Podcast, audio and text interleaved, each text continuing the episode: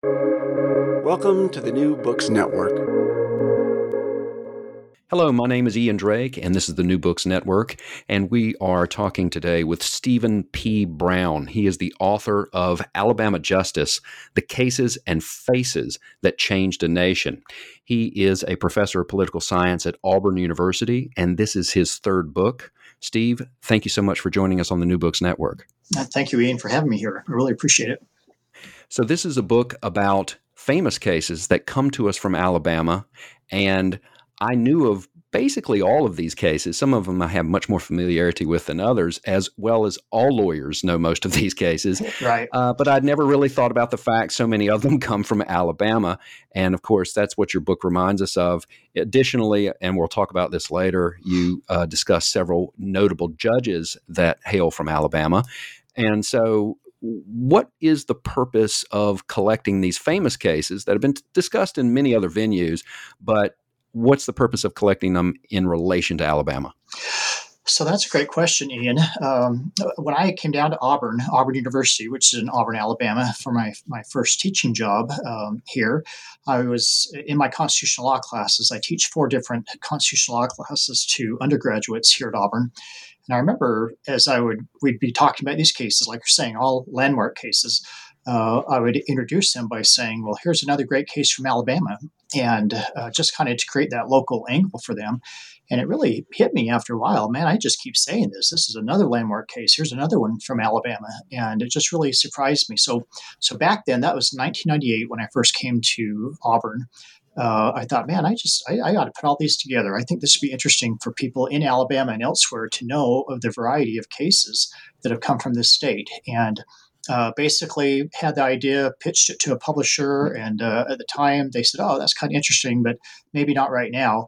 And then you fast forward tw- fast forward 20 years to uh, 2019, when Alabama has its bicentennial of statehood, and uh, it, that then seemed to be the, a, time, an appropriate time to bring this out again. And uh, it was uh, something that coincided with a statewide uh, mobile exhibit that I created along with the Alabama Historical um, uh, Association, the Alabama Bicentennial Commission, to take a, a, mobile display throughout the state to help Alabamians learn more about these cases and faces of these great uh, of these great Supreme Court cases.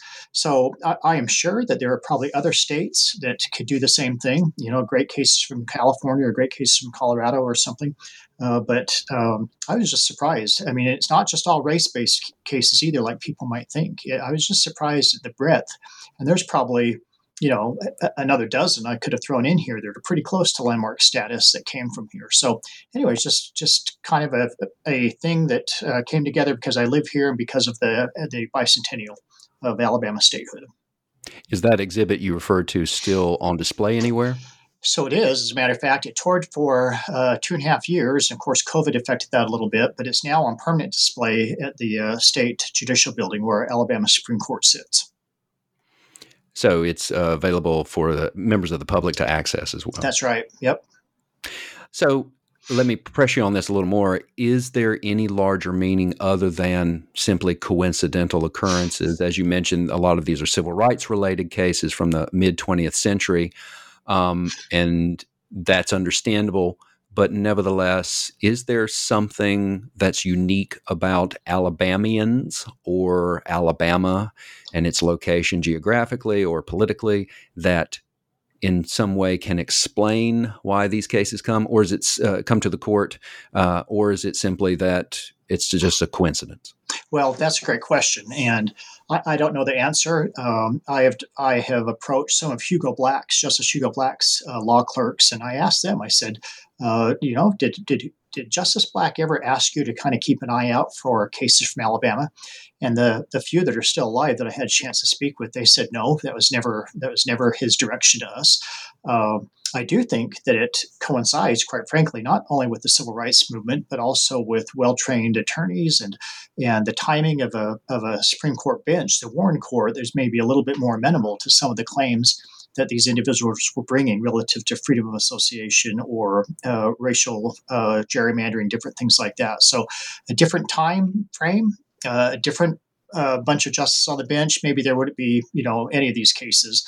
But uh, the timing, eh, well, let me back up here. The other thing that's interesting is virtually none of these um, were unique to Alabama. So when you have uh, discrimination in in uh, public accommodations like you have with the Katzenbach versus McClung, that's going on all over, you know, all over the South. When you have, um, you know, the, the a strict um, liability for libel. That was in virtually every state of the union prior to New York Times versus Sullivan. Uh, freedom association, that was something that was infringed upon virtually everywhere, not just in the South. So I think it's interesting, and I, I really don't have an answer why the particular plaintiffs, the particular attorneys, and then the timing of having the Warren Court uh, justices all there together, how all that came together, and and maybe it is just a coincidence that they happen to come from Alabama.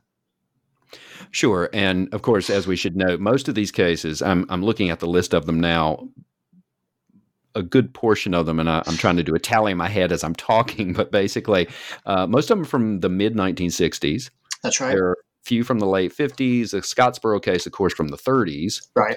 Um, so as uh, definitely the Warren Court's um, engagement, so to speak, with the civil rights movement as a phenomenon or a political movement is no doubt a, a good goes a good long way to explaining this. I'm curious if, as many civil rights cases or many Supreme Court cases, even beyond civil rights, they are designed to be test cases. I wonder if Alabama was perhaps appealing to the NAACP and other groups or other litigants uh, for as being ripe for a test case. Um, don't know the answer to that. That's merely just armchair speculation.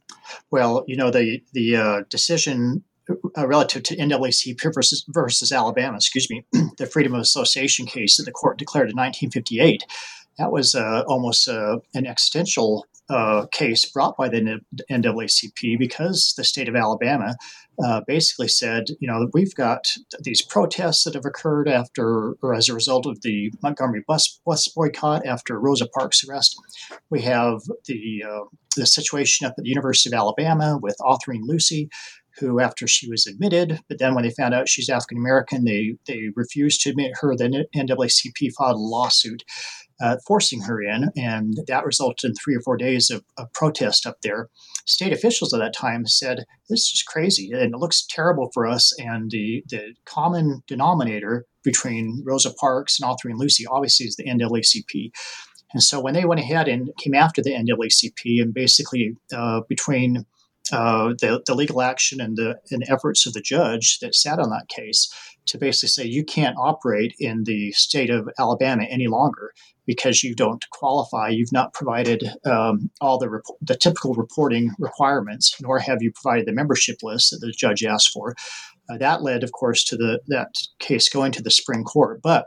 Uh, it was 10 years be- between the court remanding uh, the case back, between different things went back and forth. It wasn't until um, 1964, basically, uh, when the NAACP was able to operate again in Alabama. And at that time, NAACP officials said that was one of the most effective things any southern state did was basically uh, telling us we couldn't operate and and uh, you know requiring these membership lists and things like that. So, in that sense, uh, it was almost imperative for the NAACP to bring that particular case because they, they simply were not allowed to do anything uh, otherwise. Did any other states, to your knowledge, emulate the uh, the Alabama model uh, Georgia, in that regard? Yeah, Georgia did. I know Georgia did. I think there's a few others did as well. You had d- different government leaders throughout the Deep South. They would uh, meet. They would compare notes on what is working relative to the, the protests and what's happening. You know, with your boycotts and what's happening with uh, segregation, desegregation, different things like that. So they would compare notes, and the NAACP was very, very careful and cautious about how to approach these, simply because it was, it was very difficult for them. So you cover quite a few interesting cases. What I'd like to do is put you on the spot and have you pick one of the cases, and then I'll pick one of the cases that I like to discuss. And if you pick the one I'm thinking of, then I'll think of something else. But what would you, uh, what do you think is one of the most notable cases that uh, you really like to discuss that you cover in the book? Well, I want to, oh, again, I, I, like all of them, obviously, but the one that I think is most uh, surprising to people, uh, and it, it, for lots of different reasons, not only how it came about, but the, the, the litigation itself, and then what happened at the Supreme Court, is Frontiero versus Richardson, uh, the uh, case dealing with with uh, women's rights. Uh, there you have Sharon Frontiero, who's a lieutenant stationed uh, over the Air Force Base there in Montgomery, who uh, her husband has separated from the Navy. He's going to go back to school. And she goes in during the Vietnam era and says, Can I go ahead and get this additional uh, housing allowance and benefits because my husband's no longer employed and he's going to be a full time student? A request that typically would always have been allowed had she been male and uh, and the the spouse, the wife, you know, was leaving the workforce to have a child or go back to school or something like that, and she's denied and a very very shy retiring young woman and uh, she just says that's that's crazy. Why in the world would i be automatically denied this request when a man who would make the exact same uh, request would go ahead and, and, have it granted? And so she uh, is able to um, link up with a young lawyer named joe levin uh, who later a year or two later go on to help found the southern poverty law center. But a montgomery lawyer joe, levin and uh, basically, they take this thing all the way to the Supreme Court. What happens, which I think is so interesting here, and I talk about in the book a little bit, is that uh, Ruth Bader Ginsburg, who at that time is the head of the ACLU Women's Rights Project, gets wind of this, and uh, she and Levin uh, go ahead and they trade correspondence. I've got several of the letters that they traded. And uh, she says, We would love to help. And he's like, Oh, we'd love to have your help. And then eventually, in, in one letter, Ruth Bader Ginsburg says, Wouldn't it be great if, uh, you know, because of, of the uh, type of cases I've been involved with, the type of things that the Women's Rights Project has stood for, if if I got to argue this case for the Supreme Court, this landmark uh, gender discrimination case, and let a female attorney argue it. And Joe Levin responds, "Well, not not really. I don't think that'd be that, be that great." And you have this little dispute between the two of them, and he eventually agrees to grant uh, ten minutes of his time at oral argument to Ruth Bader Ginsburg. And when you listen to that, it's fascinating because she lays out basically an argument for strict scrutiny for gender discrimination, and Joe Levin is looking more for what would later become intermediate scrutiny. Um, but the justices don't interrupt her at all, uh, which is very unusual. For 10 minutes, they don't ask a single question of her, and that's her very first oral argument. And uh, again, as we all know, this uh, later is uh, the court rules upon it and goes ahead and and uh, says this federal uh, military policy on on how benefits and different things are granted on a, on a gender basis is unconstitutional. But that's the first time that a federal policy, a federal law, had been struck down on the basis of gender. And so, anyway, just the, the background issues and Ruth Bader Ginsburg's involvement, and and then Sharon Frontiero, her her efforts there. I just had a chance to talk to her, Sharon Frontiero, just a couple of months ago. And anyway, she's just a fascinating person, and uh, she just says, "I just no hero, but man, it was just so wrong that I was denied this. That I really, I really wanted to do something about it." So, anyway, that's one of them that I really think is interesting. Does Frontiero uh, still maintain a public connection to the case? Does she go around and talk about it publicly, or?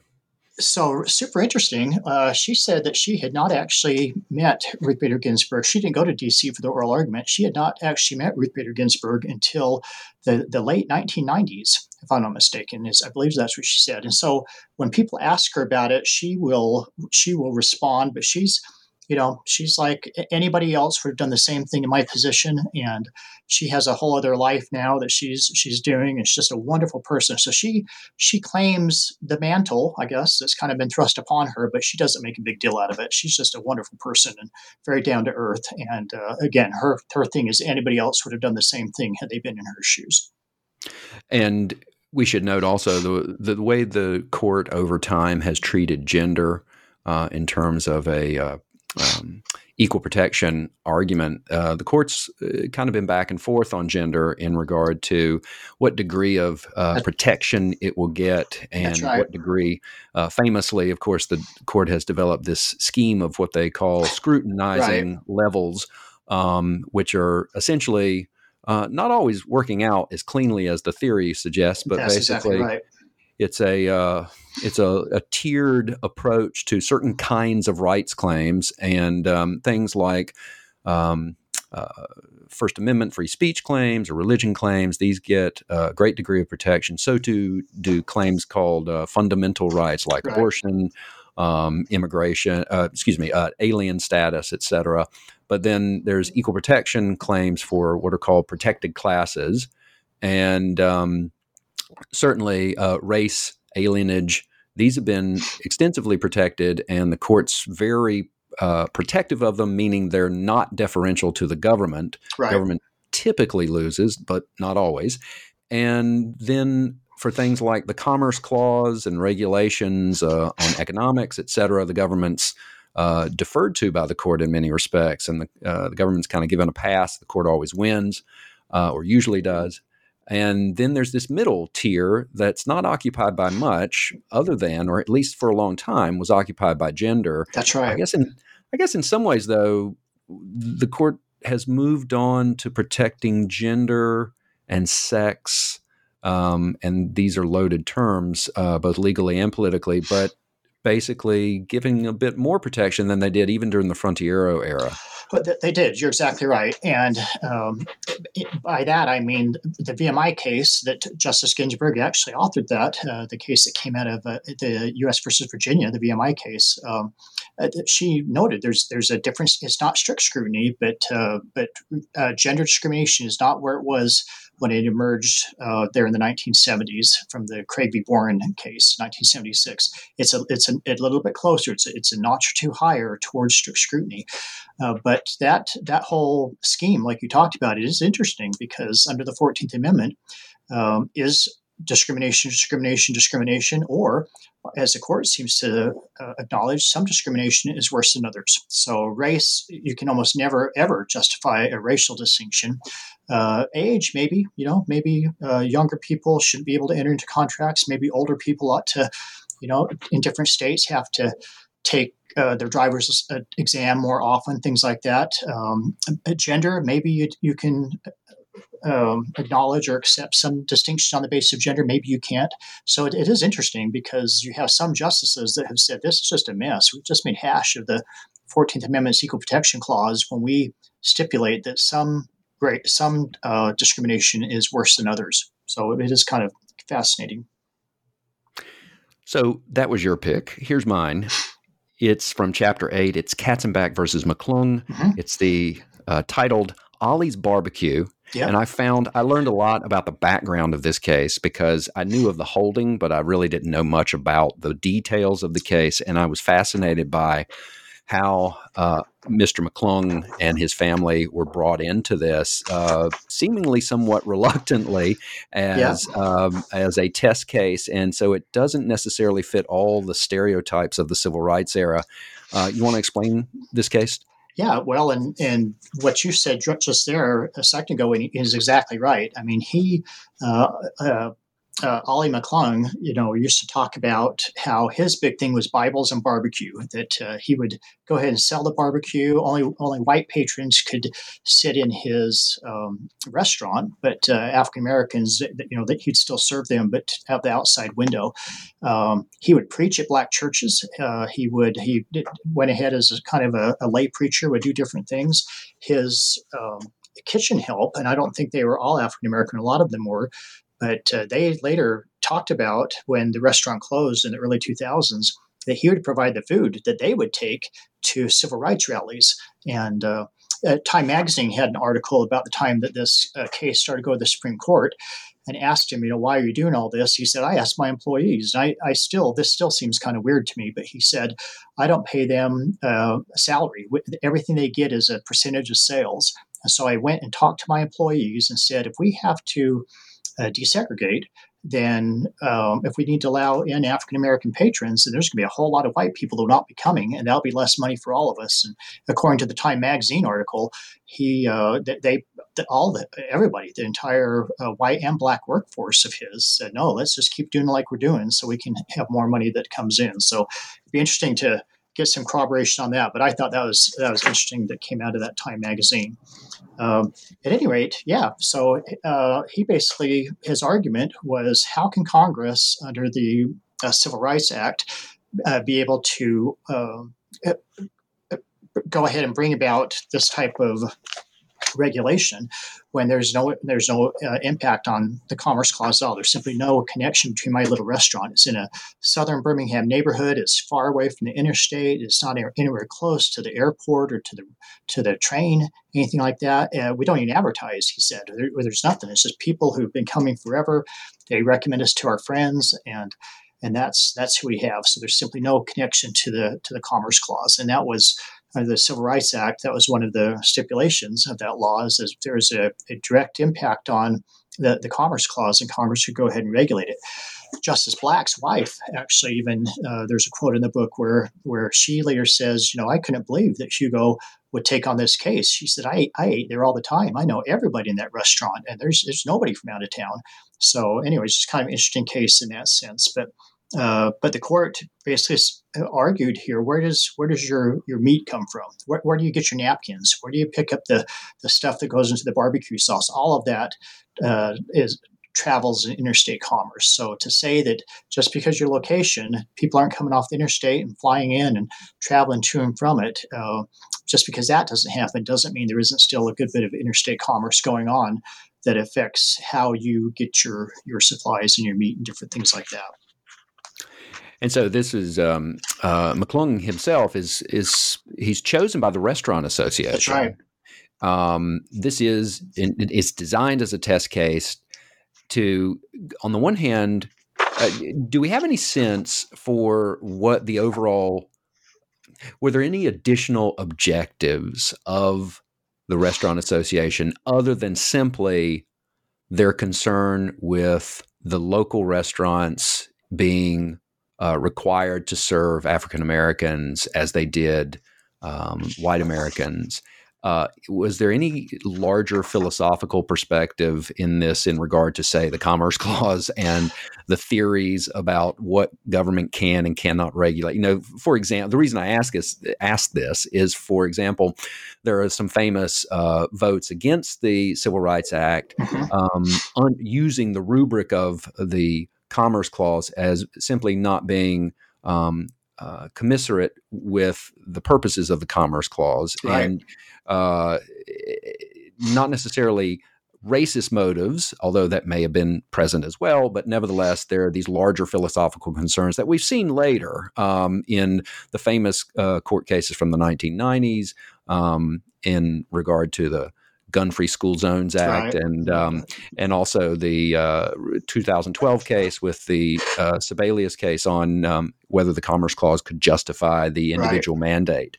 And so, were there any of these concerns present, or was this simply basically what it looks like, which is the Restaurant Association doesn't want to have to serve African Americans, and that's yeah. it. No, I think that was I, I think that was it, and I could be wrong, but it's that you know the Birmingham Restaurant Association. So again, Birmingham is a good sized city, and it was then as well.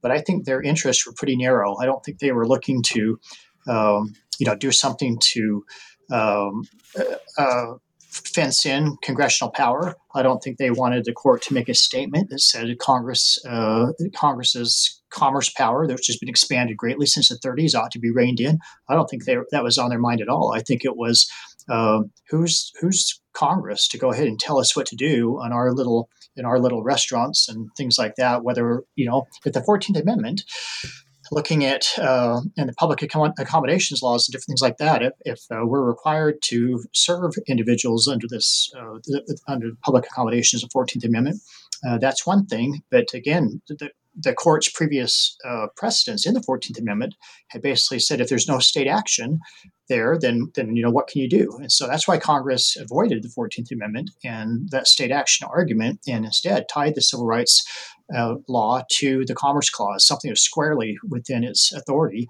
uh, under Article One, but also Supreme Court precedent. And so I think the court, I, I, mean, I think the Restaurant Association simply was going kind of a, more of a mentality of the Fourteenth Amendment. There's no state action. We're private individuals. We should be able to choose who we uh, can serve and who we cannot serve. And, and having McClung there, again, kind of a, reluctant. Um, uh, you know, litigant, but someone who clearly wasn't this rabid uh, racist, you know, that maybe people thought would be the type of people that would challenge this type of law. I think they thought saw him as a as a favorable participant in the litigation for that reason. And that's the level of detail that's provided for each of these cases. It's really uh, giving life to them uh, and explaining how the litigants sometimes weren't uh, always uh, cartoon cutouts for uh, the interests that they might have been uh, representing or used to represent.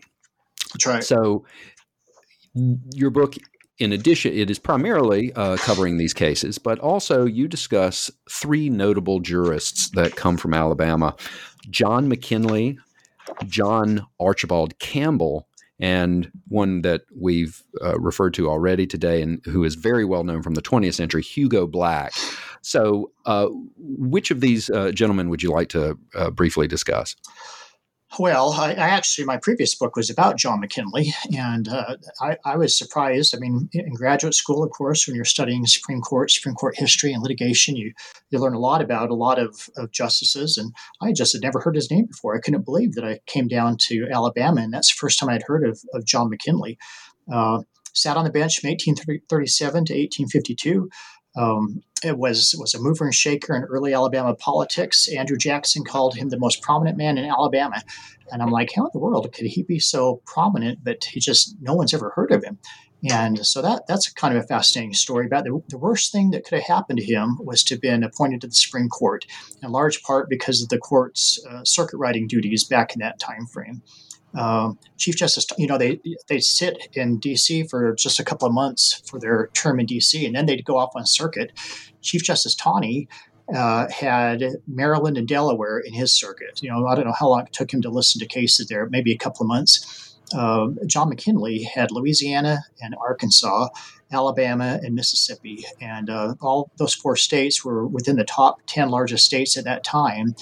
And in a report to Congress, he said, I, I, I do about 10,000 miles a year uh, on my circuit duties, and I'm gone. Basically, I, I get back from the term in DC, say hey to the wife and kids, and then I'm gone. And I'm gone for you know several months. And so he, he complained a lot about the size of his circuit. He complained about uh, the circuit schedule had been set up by Congress, and that's primarily what he was known for. I think just someone who complained a lot. But I, I was able to, in the previous book was able to because of technology. You have all these uh, digitized newspapers from the 1800s now that are available that previous scholars did not have access to, and was able to you know see that his reputation at the time was a good bit uh, more favorable than maybe it became after he left the bench. And uh, I think that his his huge circuit, his original Ninth Circuit, by the way, he was the first, uh, the first, per, the first ninth justice. So prior to that, you'd had six justices, then seven, then then went up to nine, and then ten for a while, then back to nine, as you know. But anyway, he was the first ninth justice and the first one to sit on that original Ninth Circuit. And I think because of the, the concerns, the way that it eventually broke his health, Congress started to pay a lot more attention to the concerns and, and uh, complaints of justices at circuit and eventually reduced those and then, and then removed them finally. So I, I think John McKinley is fascinating. Uh, John Archibald Campbell is fascinating because, as you know, he, he was supposed to be the, the, the, uh, the this he was a child he was a child prodigy but he was supposed to be this great intellect on the supreme court whose uh, promise was unfulfilled when he left uh, the bench when Alabama seceded. And then, of course, Hugo Black's huge, huge impact on the First Amendment, on the doctrine of incorporation. Uh, and sadly, you said most people know about Hugo Black, but in my experience, even here in Alabama, especially among young people, they have no clue about uh, Black. So I, th- I think all three of these justices uh, made uh, you know interesting and important contributions in their own way. Uh, Campbell's coming primarily after he left the bench and went back into private practice and in arguing before the Supreme Court, for example. But I thought it was notable. Uh, it's really important how McKinley is just a representative figure for the difficulties of circuit riding. It right. really took a toll. Uh, these are not pay, uh, you know, these aren't even rutted roads in some instances. They're just going through fields, yep. and um, it really took a health uh, toll on the health of several justices and arguably killed some of them early. Oh yeah, it did, and it was on their own dime for the, what that's worth. Uh, Congress had a travel allowance; the justices did not during this period. So where, wherever they went, if you're again Chief Justice Taney scooting through two tiny states, not a big deal. But when you're John McKinley, it's going to take a hit uh, because you're paying all of all of your travel and lodging all on your own dime. Arguably, really true patriots who serve under those conditions. Yep. Uh, also notable to me, I had never heard of this before, and I wonder if anybody else, any other justice or any other lawyer has been the subject of the entire Supreme Court petitioning the president to please nominate them. And that's what that was John Campbell. Yep. Apparently, uh, as you know, this really stuck out to me. I have you ever heard of that for any other justice or any other nominee? I've never, but there's two there's two parts to that. The the latter part is that was just the quality of, of reputation that John Archibald Campbell had. I mean, he was he'd already argued for the Supreme Court, one of the most prominent attorneys at the time. But the the, the first part of that is that you had a kind of a Merrick Garland situation. You'd had with the death of John McKinley, and then you have the president nominate several people that are shot down by the Senate, and then you have the Senate just wait because there's an upcoming election, and the idea is we'll wait till till our president gets in there, and, uh, and we'll see what happens. And uh, and so the justices, I think, trying to to get some help and, and seeing this political turmoil that's going on, said, listen, here's a guy we can work with who might be acceptable to both parties. And so, yeah, I, I found that fascinating too. Also, what's notable, um, one aspect of Hugo Black that if anybody discusses him, and this may really be uh, one example of how one person is in fact reflective of a norm at the time. Black, of course, had been uh, at some point member of the uh, Ku Klux Klan, That's right. and uh, there was, had always been forever thereafter, and sometimes even today, if there's reference to him, there's criticism uh, of his membership. Uh, so, can you give us a little bit of the background of his membership and how that may or may not have been indicative of other public officials or people who wanted to uh, make a reputation for themselves in state politics right. at the time? So, you have um, a couple of different ways to look at this, and, and maybe they're the same way. I don't know. You you do have uh, these individuals that joined the KKK were racist. It was a racist organization, anti-black, anti-Jewish, uh, anti-Catholic as well, uh, and these people reflected those values. There's another view that says, well, you don't get anywhere in uh, Southern politics without the help of the KKK. If you don't at least identify with them, and so this isn't excusing anybody that, that joined them. Maybe they were racist. Maybe maybe they saw I've, I've got to be this uh, this way. I've got to express these views in order to, you know, climb the, the ladder of uh, of the to the political positions that I want. So whatever that is, it, that's that. But I'm not sure you have too many people that have who have an opportunity to to change publicly. Um, maybe you have governors and, and members of, of the Senate and the House and things like that that had KKK support who who did things differently and voted a, a different way once they got into office. But never, I don't think anybody as publicly and consistently as Hugo Black did. I think one of the great things that uh, uh, Justice Charles M. Hughes did uh, when he was Chief Justice was to give to Black very early on in his career a, a, a segregation case, a, a race based case that he could go ahead and write majority opinion on. It was almost as, like, as if he was telling Black, here's your opportunity. You've told us you're different. Show us how. And, and you just don't get from you know 1937 38 whenever he's appointed until 1971 uh, such a consistent effort on the part of a justice who had had that type of background to, to just tell people, uh, you know, the, the Constitution means this, the Equal Protection Clause means this. This is what this means in terms of for African Americans, and very, very consistent. Um, so anyway, I just think it's a great story. So again, people can can go back to that uh, Senate election and and you know look at the fact he was a member of the KKK, but I, I think it's more helpful to look at what he did and his his persuasive power on the bench and his consistency on the bench and how that not only benefited African Americans, but all of us. All of these are really engaging stories about the cases and the judges. The book is entitled Alabama Justice The Cases and Faces That Changed a Nation. And we've been joined today by its author, Steven P. Brown. Steve, thank you so much for joining us on the New Books Network. Thank you, Ian. I really appreciate it.